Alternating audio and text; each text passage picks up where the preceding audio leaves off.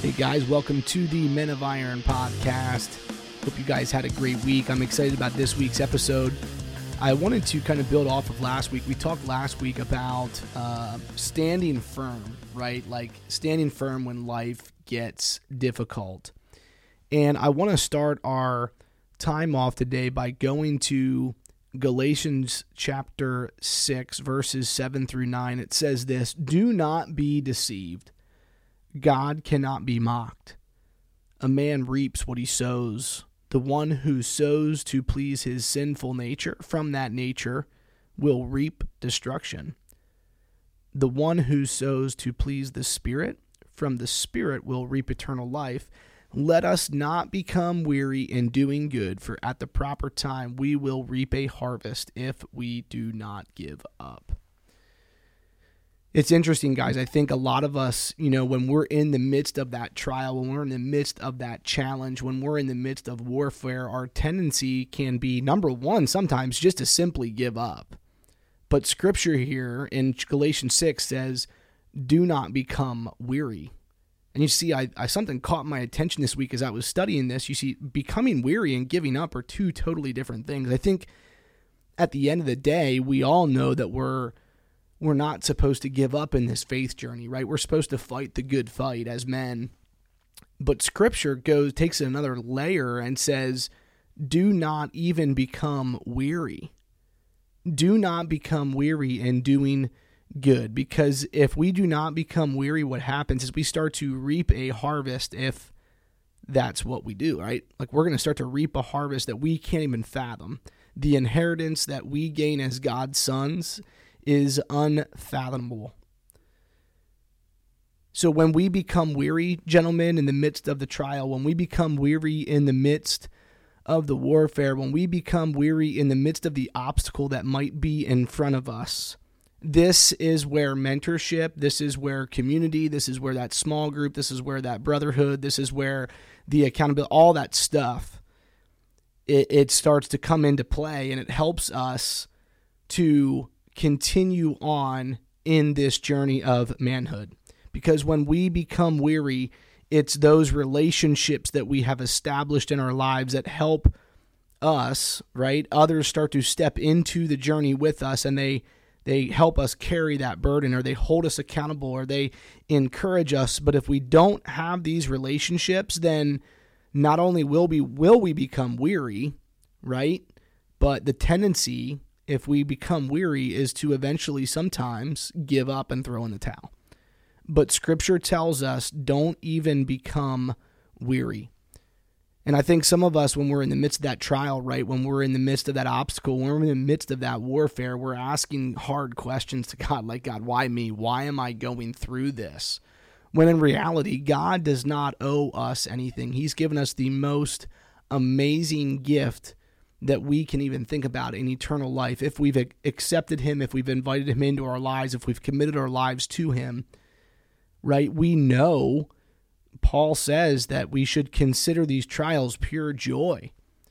And and I think a lot of us don't want to hear that because we don't like trials. We don't like warfare. And last week's episode went over a few things that we need to do in order to stand firm. And I think when we think about standing firm, we think about not giving in, right? Like not giving up. But scripture here in Galatians 6 says, do not even become weary. And I thought, well, why is that? Like, how do we not become weary? Where, you know, God, where where's your promises? Like, where when do we lean on your promises? And I was kind of taken back to the prophet of Jeremiah. Uh, in Jeremiah 17 verses 7 uh, and it goes the whole way down to I guess it would be verse 8 it says this but blessed is the man who trusts in the Lord whose confidence is in him he will be like a tree planted by the water that sends out its roots by the stream. It does not fear when heat comes. Its leaves are always green. It has no worries in a year of drought and never fails to bear fruit. Gentlemen, when the heat comes, and it will, God's word tells us that our leaves are always green when the drought comes, God's word tells us that we never fail to bear fruit. But you see, there's a catch in this because if you flip back to Galatians 6, it says this in verse 8 it says, The one who sows to please the Spirit from the Spirit will reap eternal life. So when we're in the midst of that trial, when we're in the midst of that obstacle that we're facing, guys, and I'm not trying to downplay the obstacles that you're facing today or the challenge that's in your life. I'm not trying to downplay any of that, but I am saying we cannot do this without the Spirit's leading, without the Spirit's guiding and the guidance of the Holy Spirit because I want to go back to Jeremiah now and remember that our leaves are always to be green. We are always going to bear fruit, no matter the circumstances, no matter the drought, no matter the heat.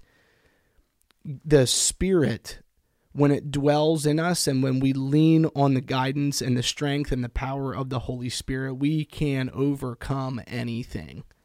And I think that's exactly why Scripture tells us don't even become weary. And when you find yourself in that weariness, this is when you have to go back to the last episode and start leaning into, well, how do I stand firm when I'm feeling this way? Because I don't have the option of even feeling weary. I don't have the option of giving up and giving in. Guys, God's word tells us as men, our leaves are to always be green. We are to always be bearing fruit, even in the crap. And so I want to encourage you, if you haven't done so, if you didn't do so last week, identify maybe that obstacle that is in front of you, identify that challenge that challenge that's in front of you and go back to God's word and remember what it says. Remember the promises. A man reaps what he sows, guys. A man reaps what he sows let us not become weary in doing good because if we can continue fighting the good fight, we're going to reap a harvest. If we can just lean in and trust God's promises. We'll talk to you guys next time.